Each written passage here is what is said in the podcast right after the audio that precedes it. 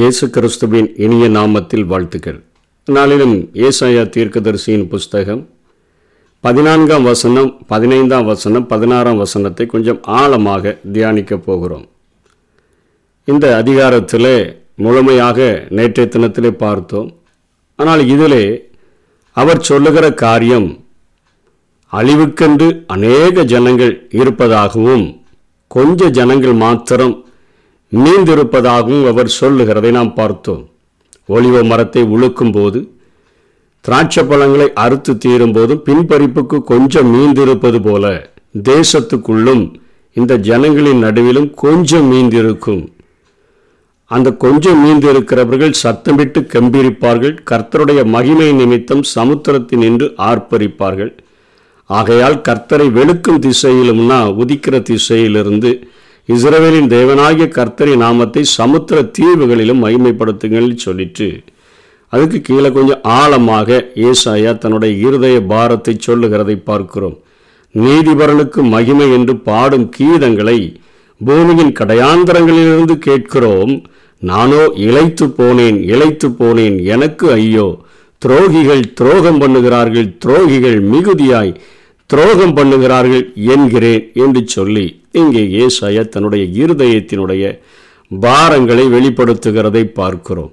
அதாவது இன்னைக்கு வாழ்கிற சமுதாயத்தில் ஆண்டவரை அறிந்தவர்களாக நாம் வைக்கப்பட்டு இருக்கிறோம் இன்றைக்கு ஆண்டவரை அறிந்த பிள்ளைகளுக்கு நம்முடைய சமுதாயத்தில் நமக்கு பெயர் சிறுபான்மையினர் என்று சொல்லி அதாவது வாழ்கிற நூறு சதவீதத்தில் மூன்று சதவீதம் நான்கு சதவீதம் ஐந்து சதவீதம் என்று சொல்லித்தான் கணக்கிடப்படுகிறபடியினால நாம் சிறுபான்மையினர் என்று சொல்லி ஆண்டவரை அறிந்த பிள்ளைகள் உண்மையாய் அறிந்த பிள்ளைகள் அதிலும் எத்தனை பேர் என்று தெரியாது. அப்படி ஆழமாக கணக்கிட்டாலும் கூட மிகவும் சொற்பமானவர்களாக இருக்கும் பொழுது இங்கே ஏசாயா பார்க்கிறார் அழிவை நோக்கி போகிற ஜனங்கள் கிட்டத்தட்ட அவர்கள் ஒரு மிகப்பெரிய விசாலமான பாதையிலே செல்லுகிற அளவிற்கு பெருங்கூட்டமாய் செல்லுகிறார்கள்.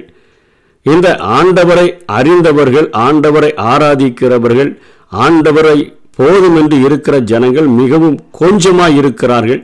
ஆகவே அவர்களுக்காக இந்த ரெண்டையும் கம்பேர் பண்ணி பார்க்கும்பொழுது என்னுடைய உள்ளத்தில் ஒரு மிகுந்த ஒரு பாரம் வருகிறது என்று சொல்லி அவர் இங்கே பேசுகிறதை பார்க்கிறோம். இந்த நாட்களில் வைக்கப்பட்டிருக்கிற நாம் வைக்கப்பட்டிருக்கிற தேசத்தில் எத்தனையோ லட்சங்கள் ஒரு நாளைக்கு பிறக்கிறது. ஒரு நிமிஷத்திற்கு இத்தனை பேர் பிறக்கிறார்கள். ஒரு நிமிஷத்திற்கு இத்தனை பேர் மறிக்கிறார்கள் என்றெல்லாம் கணக்கிடப்படுகிறது. ஆனால் ஒரு நிமிஷத்திற்கு ஆண்டவரை ஏற்றுக்கொள்ளுகிறவர்கள் ஆண்டவரை அறிகிறவர்கள் எத்தனை பேர் என்று சொல்லி நாம் கணக்கிட்டு பார்த்தாலும் அது மிகவும் சொற்பமானதாகவே அவைகள் காணப்படுகின்றன.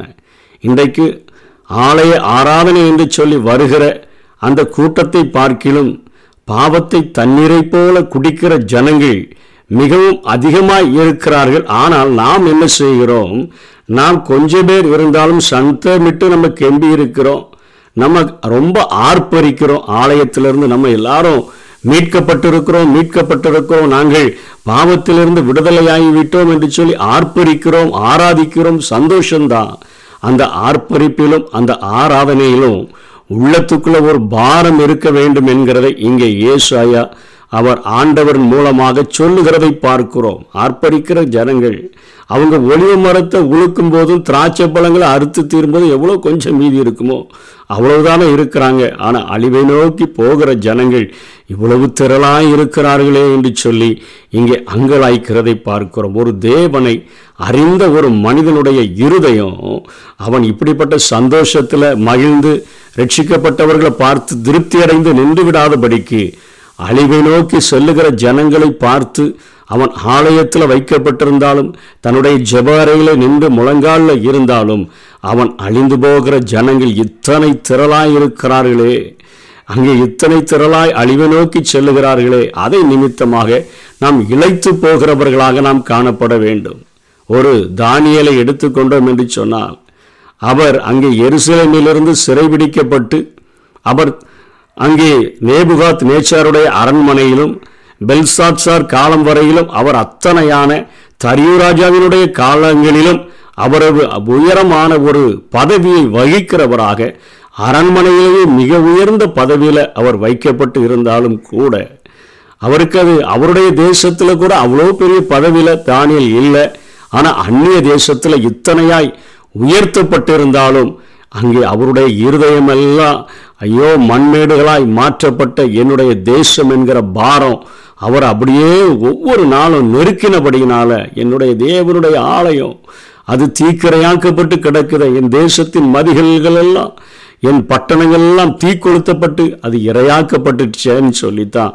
அவர் அங்கே எருசலமை நோக்கி தன்னுடைய வீட்டினுடைய பலகணிகளை திறந்து ஒரு நாளுக்கு மூன்று முறை அவர் ஜெபிக்கிறார். எரேமியா தீர்க்கதரிசியினுடைய புஸ்தகத்தில் எழுதப்பட்ட அந்த எழுபது ஆண்டுகளில் என் ஜனங்கள் விடுதலை பெறுவார்களே என்று சொல்லி அழுகிற ஒரு பாரத்தை தான் தானியலில் நாம் பார்க்கிறோம். தானியல் அத்தனை சட்டங்கள் அவருக்கு விரோதமாக இயற்றப்பட்ட போதிலும் அவர் அந்த பலகணிகளை திறந்து முன் செய்து வந்தபடியே அந்த எருசலேமை நோக்கி அவர் கண்ணீர் வடிக்கிறத பார்க்கிறோம். அவருடைய இருதயமெல்லாம் அளிக்கப்பட்டிருக்கிற காரியங்கள். ஆனால் அவர் இருக்கிற இடம் அவர் அத்தனை சந்தோஷமாக அவர் ஆர்டர் போட்டு மற்றவர்களை அவர் செய்ய வைக்கிற அளவிற்கு ராஜாவுக்கு அடுத்த ஸ்தானத்தில் அவர் உயர்த்தப்பட்டிருந்தாலும் அன்றைக்கு வாழ்ந்த அந்த தேசத்தில் மூன்று பேரை பிரித்து ஆளுகை செய்கிறவர்கள் இவர் ஒரு மிகப்பெரிய தலைவராக இருந்தாலும் அவருடைய இருதயத்தின் பாரமெல்லாம் இங்கே ஏசாயா சொன்னது போல இழைத்து போனேன் இழைத்து போனேன். எனக்கு ஐயோ என்று சொல்லுகிறது போல அவர் அங்கே கண்ணீர் வடிக்கிறதை நாம் பார்க்கிறோம். இன்றைக்கு நம்ம இந்த தேசத்தில் வைக்கப்பட்டிருக்கிறோம் ஆண்டவரை அறிந்திருக்கிறோம். அவருடைய வாழ்க்கையை கொஞ்சம் நொற்று பார்த்தீங்கன்னா பவுல் ரட்சிக்கப்பட்டுட்டார் மத்தியான வேலையில் ஆண்டவர் அவருக்கு தரிசனமாயிட்டார். ஆனால் ஒரு வார்த்தை கொடுக்கப்படுது. என் நாமத்தின் நிமித்தம் நீ எவ்வளவாய் பாடுபட வேண்டும் என்பதை காண்பிப்பேன். அவர் அது இந்த வார்த்தைகளை கேட்டு எழுந்து அவர் போய் ஆண்டவருக்காக பட்ட பிரயாசங்கள் அத்தனையும் பார்க்கிறோம். அதோடு நிற்கலை அவருடைய சரீரத்திலிருந்து கலட்டி போடப்பட்ட வஸ்திரங்கள் கச்சைகளினாலெல்லாம் அற்புதங்கள் நடக்குது. பிரசங்கம் பண்ணிட்டு இருக்கும்போது மாடியிலேருந்து ஒருத்தன் கீழே விழுந்துடுறான் அவனை இறங்கி போய் தூக்கி அவனை உட்கார வச்சுட்டு திரும்பவும் பிரசங்கத்தை தொடங்குகிறார். ஆனால் அவருடைய பாரமெல்லாம் இங்கே ஆராதிக்கிறவர்கள் கொஞ்சம் பேர் அறியாது இருக்கிறவர்கள் ஏராளமான பேர் இருக்கிறார்களே என்கிற ஒரு பாரத்தோடு கூட எப்படியாயிலும் சிலரை ரட்சிக்கிறதற்கு நான் எல்லாருக்கும் எல்லாமானேன் என்று சொல்லுகிறார்.